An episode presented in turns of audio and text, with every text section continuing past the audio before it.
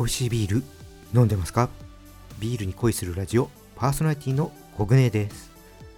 この番組はビール紹介やビールにまつわる話をお届けすることでビールが飲みたくなるビールが好きになっちゃう番組です。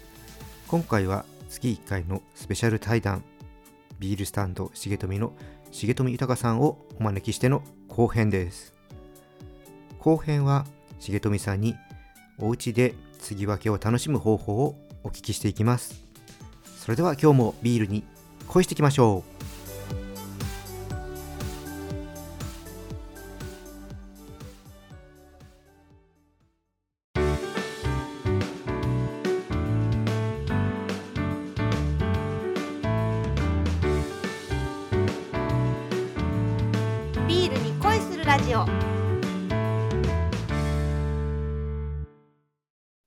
さあ今回も重富酒店の重富さんをゲストにお招きしてお話聞いていきたいと思います。また前回をね聞いていないという方はアーカイブがありますのでそちらも聞いてみてください。それではお呼びしましょう。重富さん今回もよろしくお願いします。はい、よろしくお願いいたします。いやー前回こうは話してみてどうでしたか？すみません、脱線しまくりでしたね。そうちょっとね台本を一応作ってあるんですけれども全台本完全に無視して喋って。でもねあの、まあ、その通りね言ってもまあまあそれはそれで面白いんですけど、いやはいそこから流れてったね話がやっぱいろいろ聞けるっていうのがこの企画のいいところだと勝手に思っているので企画者としては。そう思っていただけたらありがたいです。はい。だから多分皆さんはちょっといろんなボーナストラックがずっと聞けたんだなと思ってねそれを楽しんでね聞いてもらえればと思います。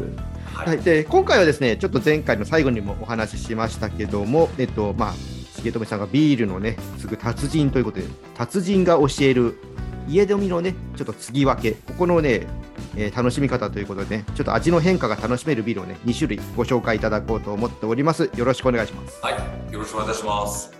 じゃあちょっとどんなビールを継ぎ分けるのかねと僕もワクワクしてるんですけどもじゃあはい1本目からお願いします。はい、一本目はですね、えー札幌黒ラベルをお勧めしたいと思います。もう代表的な札幌ビールのものですね。はい、まあ代表的なのもあるんですけど、実は私あのビールの映画を作りまして、はい。日本のビールヒストリーっていうんですはい。YouTube で見れるやつですねはい、札幌ビールの誕生物語っていうのがあるので、はいはい、そういった意味も含めてちょっと黒ラベルをついてみたいと思います。はい。はいじゃあ今回これをちょっと1本につき2つのやり方をちょっとね教わろうと思うんですけども、はい、黒ラベルは何と何でいかれますね。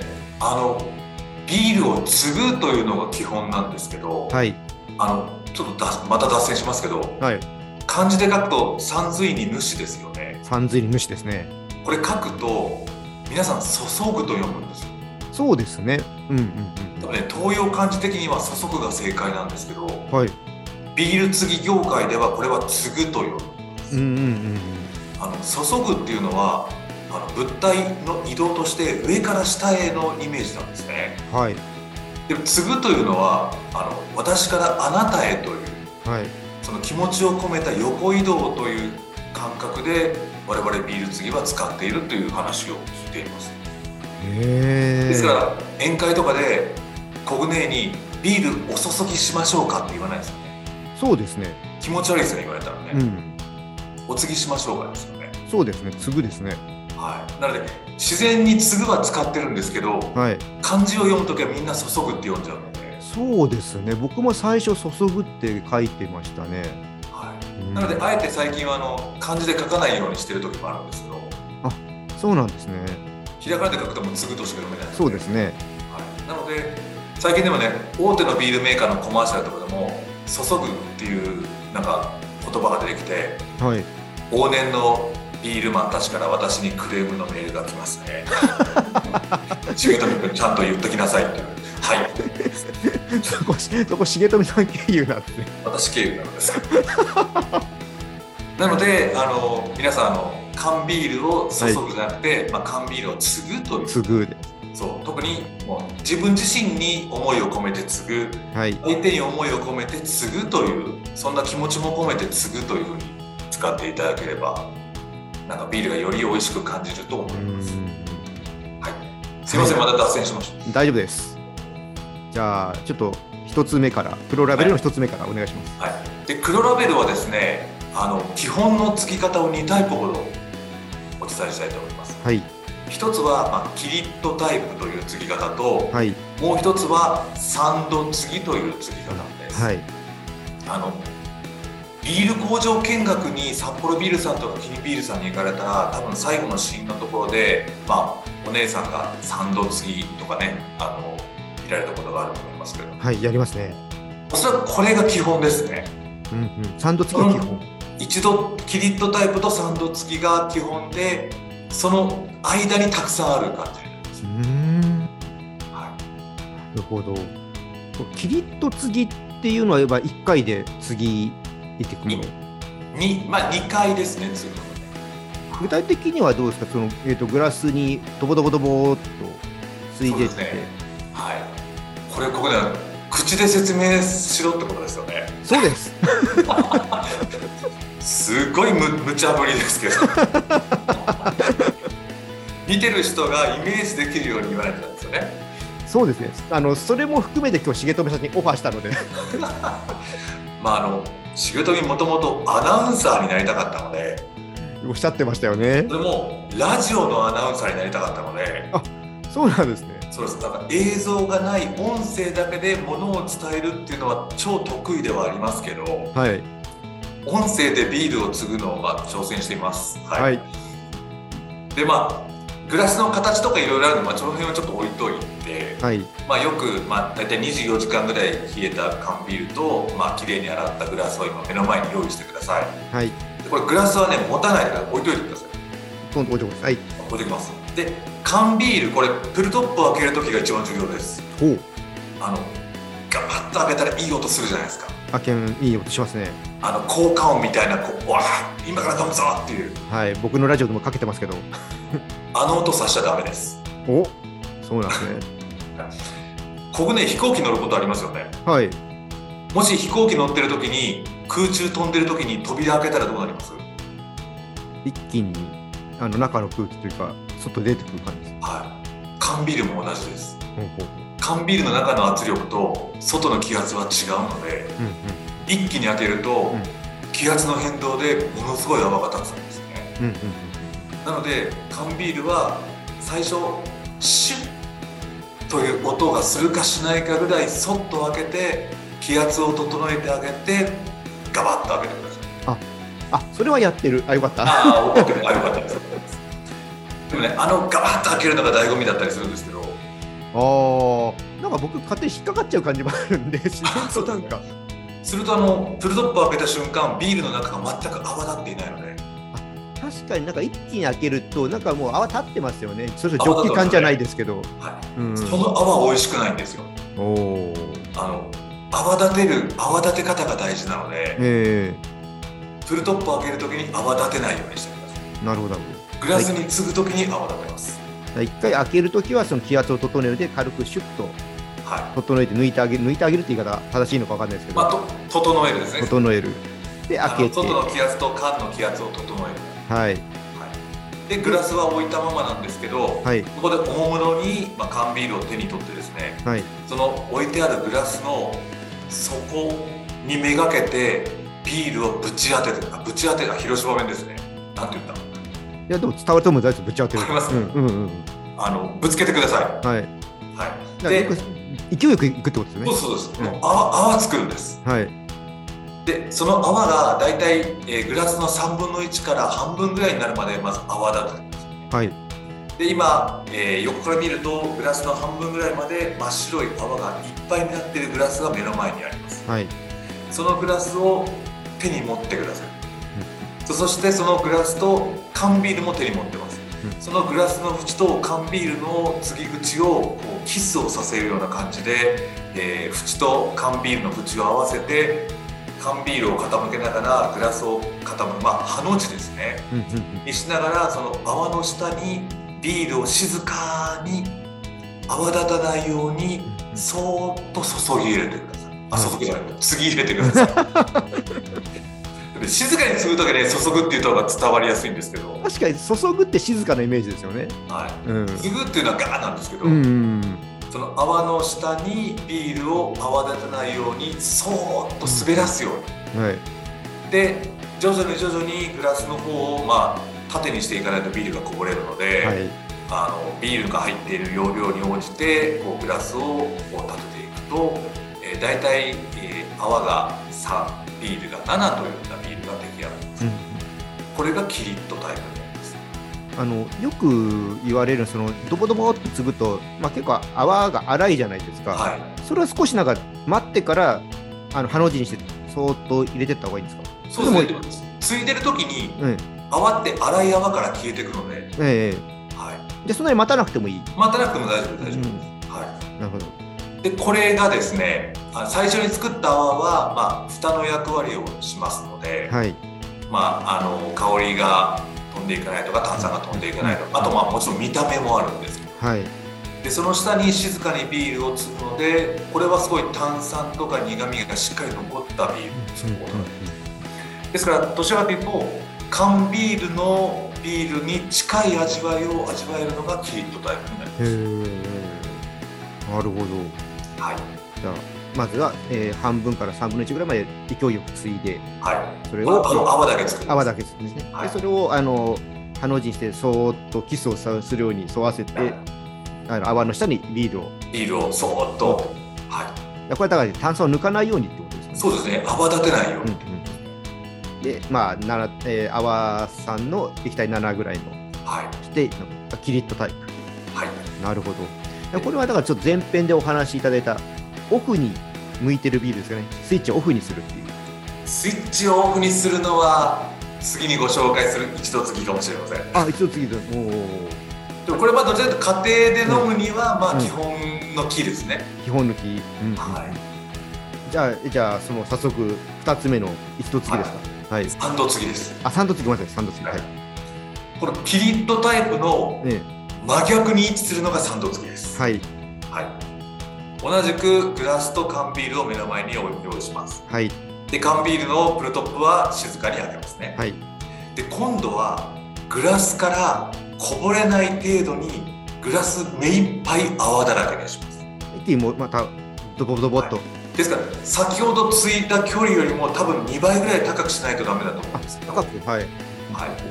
ビールを細く高く上げていくイメじゃあちょっとえっ、と継ぐ勢いはちょっと抑えめさっきより。えー、た高くつく感じです。高くする勢いはそんなビー変えなくルを出す量を少なくして高くしていく。うんうんあのご存知の方シェリー酒の継ぎ方です。あの樽からあのなんかわかんないですね。2メートル3メートル離れてビールつくんですけど。うんうんあのグラスの底にめがけて、えー缶ビールをそうですね。高さ的にはもう最初は低いところから継がないとこぼれるので、はい低いところから細い流量でだんだん上げていって、まあ、20センチとかぐらいまで上げて、こうグラスから泡がこぼれるかこぼれないかの瞬間で止めます。はい。すると横から見ると今度はグラス上から下まで全部真っ白という。はい。でこれこれずっと見ててほしいんですけど、はい。すると下の方からビールの泡がビールの液体に戻っていくのが分かります。金色になってそうですそうです黒ラベルをついてるので、まあ、黄金色のビールが下の方からこう雲の中からこう太陽が昇ってくるからほどくこうビールが徐々に徐々に泡がビールに変わっていきますでその分泡は、まあ、上の縁からどんどん下がってくる。で大体その泡と液体の割合が1対1になるぐらいまで待ちます。はい。はい、そうするとまた同じようにグラスの縁から泡がこぼれないようにもう一度高い位置から泡をガーッとついで泡立ててください。はい。これ2回目です。はい。するとまたグラスがかなり泡立ってくるんですけどもするとまたこれ横から見ていくと徐々に徐々にまた泡が液体に戻っていきます。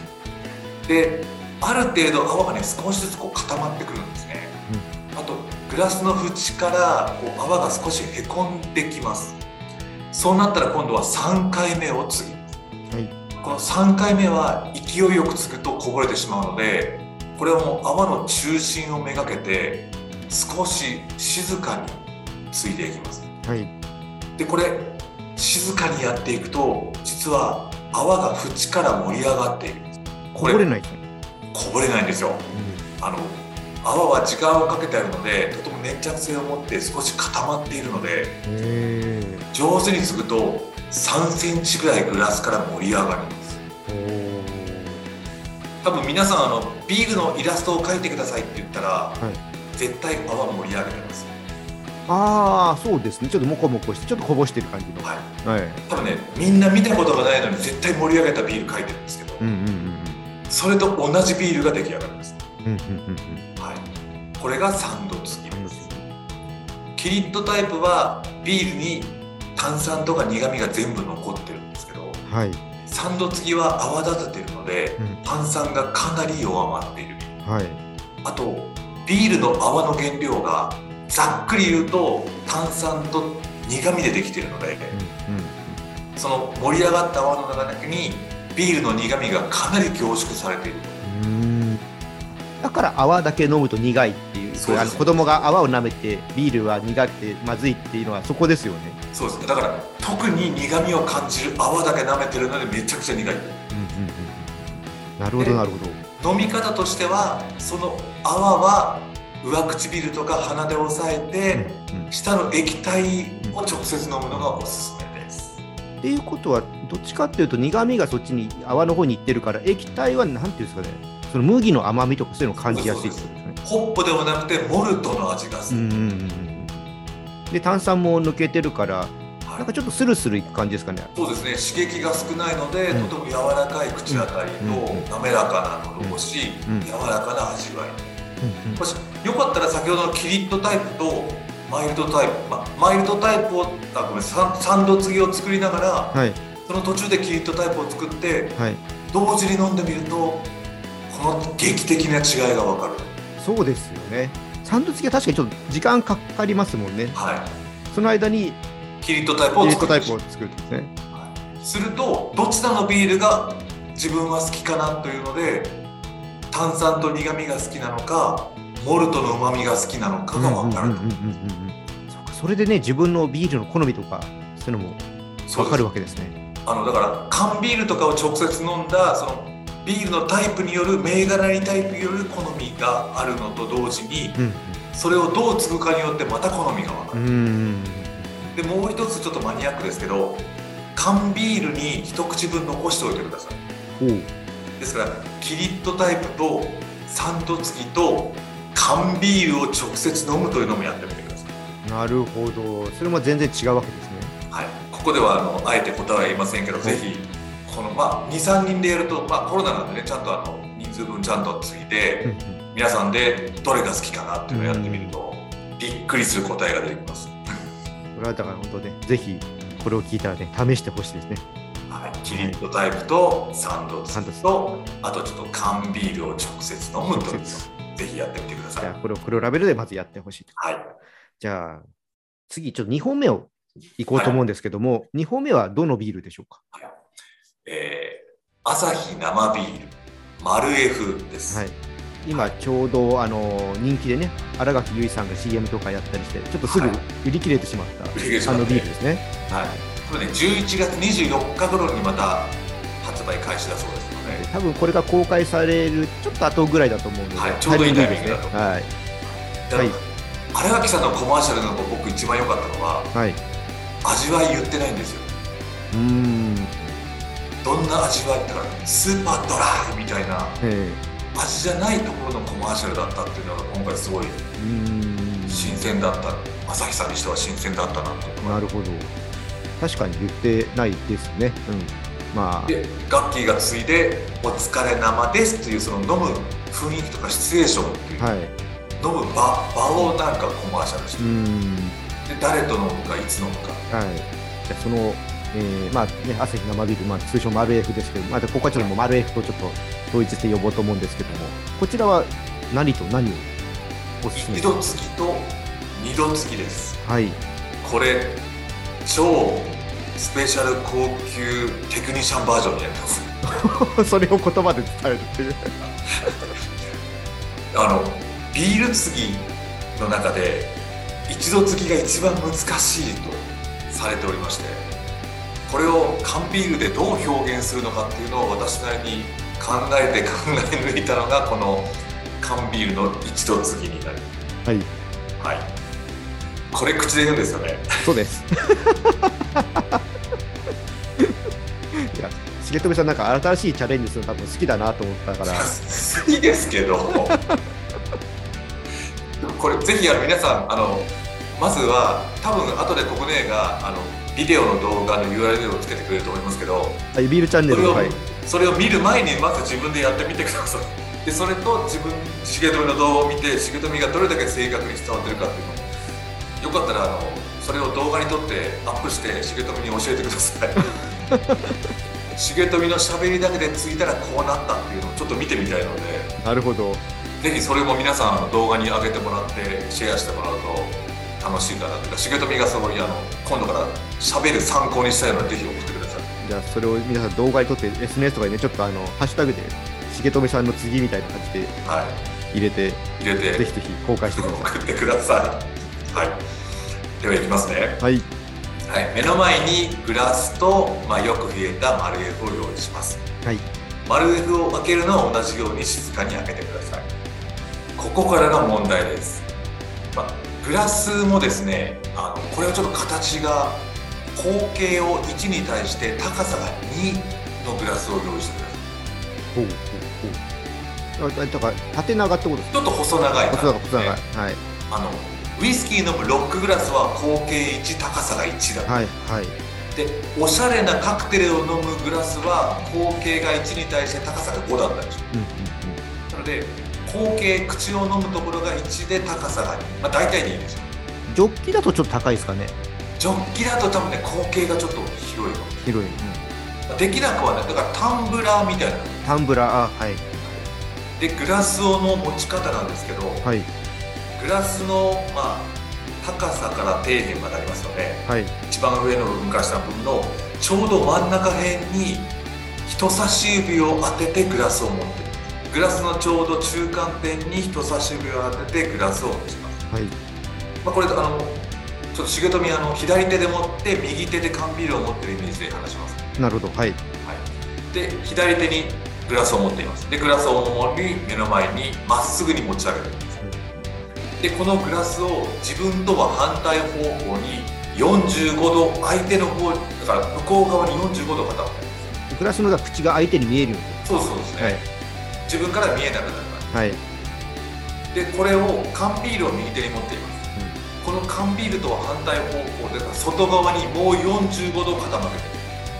うんうん、ここまで大丈夫ですか、こういう感じはい、はい。空空中の 3D の講座になってるんですが、もう今イメイメージしていただいてみんな。はい、自分より反対側に45度そして外側に45度傾けるでグラスの真ん中に人差し指がありますね。はい。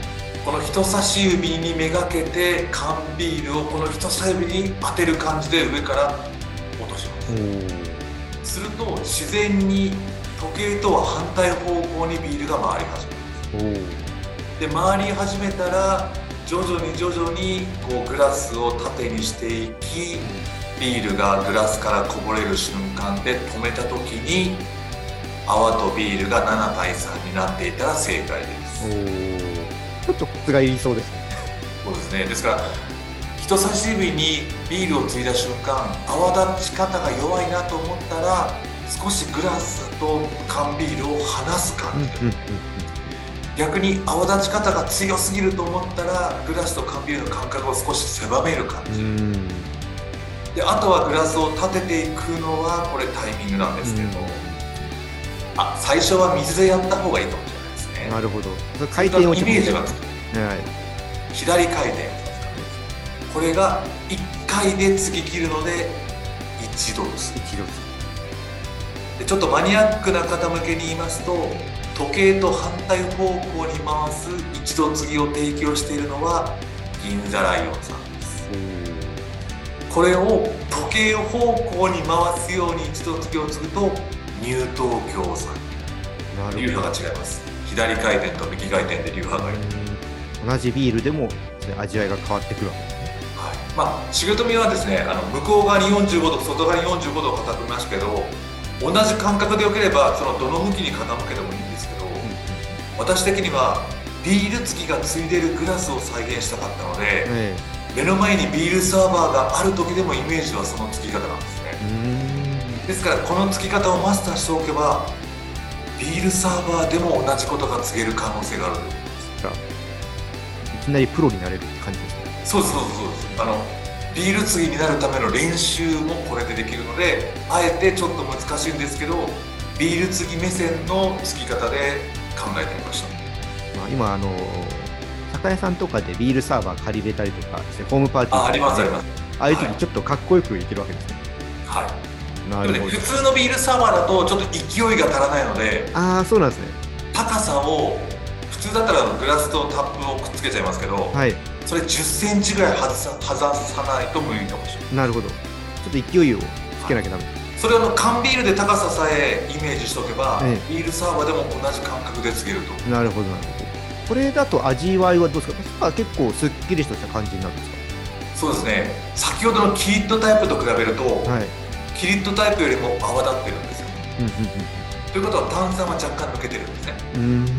で泡を作ってるので苦味も若干抜けてるんです。はい。そのキリッとタイプって炭酸が割としっかりしてるのでごくごく飲むとこう炭酸が喉から戻ってきちゃうんですけど、こう一度次のように適度に抜かしていると多分ゲップもほぼ出ないと思うんですね。へごくごくその喉に刺激多少のその粗い泡とえはい微妙な炭酸感と苦味感と旨味感がこう相乗効果で喉越しになって後口がちょっといい感じになるのが一度でこれがスイッチオフの一度ですなるほど。ありがとうございます。じゃあちょっと2つ目の方の継ぎ方お願いします。これ告げますか？大丈夫ですかね？あのーさっきちょこっと言ったけどあの皆さん分かんなかったらあの重富さんの YouTube チャンネルで行ってもらって、はい。映像を見て確認してああこういうこと。だはい、はい。で二度継ぎはこの一度継ぎを2回に分けて継ぐことになります。ほうほう。あそういうことね二度継ぎはい。途中までは一緒です、はい。グラスと缶ビールを用意します、うん。グラスはまあ合計1高さが2です。はい。で人差し指を真ん中に当てることも同じです。はいでグラスと、えー缶ビールを目の前に持ち上げます、先ほどは45度を傾けましたけど今度は20度です、もうちょっと立ててみて最初。そうですね、はい。ちょっと高さを出します。はい、反対だから自分よりも向こう側に20度、うん。外側に20うん同じく人差し指にめがけて缶ビールを継ぐんですけどうん、はい。一度継ぎよりも倍の高さまで上げてください、おお高いところですね。はい、はい最初はもちろん低いところから一度継ぎを例えば1 0センチぐらいで継いでいらっしゃったらそれをさらに2 0センチまで上げてください。はい。そしてグラスから泡がこぼれないところで止めます。するとね大体ビールが23割で泡が7割ぐらいになると思うんですけど、はい。この状態でそうですね10秒から15秒ほど待ってください。すると泡が徐々に徐々に液体に戻っていく先ほどの3度継ぎよりはかなり速いスピードで戻っていくんですうん。で10秒から15秒経ったところで今度はキリッとタイプの2回目と同じです。グラスの縁と缶ビールの継ぎ口を合わせてハの字にして泡の下に静かにビールをついでくださいで、まあ、泡を少しだけ盛り上げて完成するのが2度継ぎ。うん。こっちの方がちょっと炭酸は効いてる感じで飲めるえーとですねこれ一度最初の1杯1投目と2投目のやり方で炭酸感が変わってくるんですね。ほうほうほう。1投目をかなり強く泡立てると多分炭酸は少し弱めの感じ。弱めはい、はい、逆に1投目をあまり泡立てないと炭酸はちょっとちょっとだけ強めになる、うん。やっぱり最初の継ぐところでちょっと変わってくる。はい、でこれ超マニアックに言うとですね、はい。完璧に継ぐと一度継ぎと同じ味になるんです。へえ変えても同じ味なんであの二度継ぎは1回目に炭酸を抜くんですね。すはい。そこに炭酸の入ったビールを継ぎ足すことになるのではい、抜いたものを補充することになるのでうんうん、うまくいくと一度継ぎと同じ味になるんですけど、へえまあ、大体は同じ味になりません。これこれが多分ね継ぐということを後々考えるときにどうやったらどの味になるかという、まあ、入り口になるかなと思ってあえて超マニアックな付き方にしました。なるほど。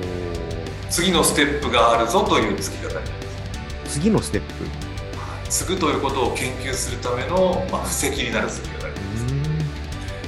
このキリッと3度1度2度が理解できたら多分ビールを継ぐということは理解できる継ぐことによって味わいがどう変わるのか。すごいマニマニアックな継ぎ方の講座になります。まあ確かにそうですね。でも家でそうやって僕はこの感じが好きだからって言って考えてあとはその体調とかで今日は今日こういう気分で行こうとか。はい。で帰れて楽しめたらいいですよね。ですね。ですからまあこれ最初あの黒ラベルと丸 F にしましたけどはい。もちろんあのどのビールでも大丈夫ですうんうん。ので、キリンラガーでも、はいはい。それとまたその普段飲んでるラガーとかモルツとはまた違った味わいが、うん。だから継ぐことによってある意味ビールを一皮むくんですね。うん一皮むいたり二皮むいたり3度継ぎだったら3回ぐらいむいちゃうんですけど、うんはい。するとそのビールの中に中に隠れていたその中身の味っていうのをこう表に表現することができるのであれビールっていろんな顔があるんだなっていうのを楽しん。そうだビールってまあねどれもこれも同じでしょって言いながらも意外と皆さんサッポロ派とかアサヒ派とかいろいろ言うってちょっとその微妙な違いも分かってらっしゃる。はい、中でさらにその注ぎ方でまた変わってくるそうですね。ただ豚肉鶏肉牛肉が好きだっていう方で牛肉が好きだ、はい。それとあとはミディアムレアウェルダンとかうんうん。うん味付けは塩なのかソースなのかバターなのかってあります、はいそんな感じで自分の好きな銘柄をよりその今の自分に合った継ぎ方を選ぶともっと人生は豊かになるですよね。逆に苦手なビールだったんだけど継ぎ方によってはあれ？これ好きかもっていうのがあるかもしうれない、人間も同じですよね。この人合わないと思ってたんだけどある全然違う側面から見たらあれ？好きかもっていうのがあるよビールもいろんな方向から見てもらうともっともっと楽しくなる。本当僕もいろいろこうビールのことを伝える中でいろんなことを知ってってあこんな視点もあるんだこんな視点でもあるんだってどんどん面白くなっていって、はい。うん。それがその休日に飲むビールなのかはい。仕事終わりに飲むビールなのかこうエアコンの効いた部屋で寒いと思いながら仕事をしたのか、うん。外で汗をかきながら仕事をしたのかで、はいこれも自分の好きなビールも継ぎ方によってそのシチュエーションに合わせることが多分できるはず。うんうんうん。それをね自分でできるようになったら本当ねビールライフはどんどん豊かになりますよね。ぜひ一回経験してもらうと、うん。で自分の好きなビール飲んだ方がやっぱり人生楽しくなると思うので。そうですよね。ぜひ今日ねこう紹介してもらった黒ラベルと、まあ、マルエフはもうちょっとしたら出てくると思うので、はい。まあスーパーでもコンビニでも、まあ、どこでもある意味買えるビールだと思うので、はい、ぜひ試してほしいと思います。ではい。まあ、あの何度もね言いますけどあのちょっと分かんなかったら重富さんの、えー YouTube チャンネルビールチャンネルはい。あります。のでそちらでちょっと映像を見てあこういうことだったんだなっていうのを、ね、見ていただければと思いますしビールチャンネルはね継ぎ方以外にもいろいろビールの歴史とかはい。あのそういうことは今ねこの、えー、重富さんが撮っていただいた日本のビールヒストリーという映画も、ね、これも無料公開しておりま知す。ので、ってますね。これだコロナ第1波でやったので40日間連続アップしましたから。すでに YouTuber になってましたから。はい。だから最初の頃のクオリティと最後の頃のクオリティがもうまるっきり違うので成長したなしげとみっていうのがいろんなねコンテンツがそこにはあるのでぜひ皆さんねそれをまた見ながらねビール楽しんでもらえればと思いますなんかビア研を受ける人の中で一つの教材にもなってるみたいですよ、へえそうなんですね。いいあのコンテンツになってますね。ありがとうございます。重富さんでこうね2週にわたってちょっと聞いてきましたけどどうですか？この音だけで伝える世界っていうのは感想を聞かせてもらえればと思うんですけど。ちょっと初体験でしたけどえ。でももっともっとちょっとこうもっとビジュアルが浮かぶようなその言葉の選び方っていうのをもっと勉強しなきゃいけない重富さんはあのすごく声もいいんではいぜひ、はい。あのこういう音声配信の世界にも入ってきていただいてそれこそ歴史を語るとかそういうのもすごく面白いんじゃないかなと思うのではい。あの動画ともどもやってください。はい。であのまちょっと宣伝ですけどあどうぞどうぞ。毎週水曜日、はい。えークラブハウスではい。ルームを開いておりますので、そうなんですね。はい、水曜夜10時のビールスタンドはい、毎週やっておりますのでぜひお越しくださいありがとうございました。ということで、ね、今回ね、ゲスト、えー、重飛酒店の重飛さんでした。ありがとうございました。はいありがとうございます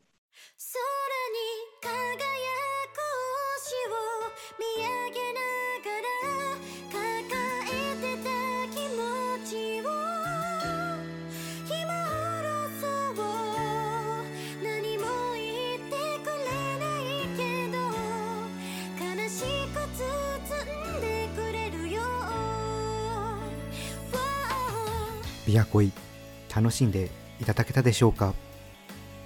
ビールは継ぎ方を変えるだけで同じ銘柄でもその顔が変わってきます。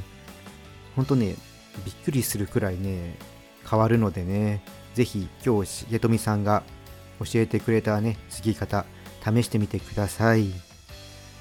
本編でもねお伝えしましたけどちょっと音声だと分かりづらいところもあったと思います。重富さんのね YouTube チャンネルの方でねまたどんな感じかはねイメージ作ってもらえればと思います。説明欄の方にリンク貼っておきますのでそちらから見てみてください。また来月はどんなゲストをお迎えするのか楽しみにしていてください。それでは今日はここでオーダーストップです。このチャンネルではリスナーさんからの感想や質問をお待ちしています。スタンド FM をお聞きの方はコメントやレターを送ってください。また今日の配信が良かったらぜひいいねとフォローそして SNS でチャンネルのシェアよろしくお願いします。それでは皆さんお酒は適量を守って健康的に飲んで楽しいビールライフを過ごしましょう。未成年の人は飲んじゃダメだからね。お相手はビールに恋するラジオパーソナリティコグネでした。また次回一緒にビールに恋しましょう。乾杯。またね。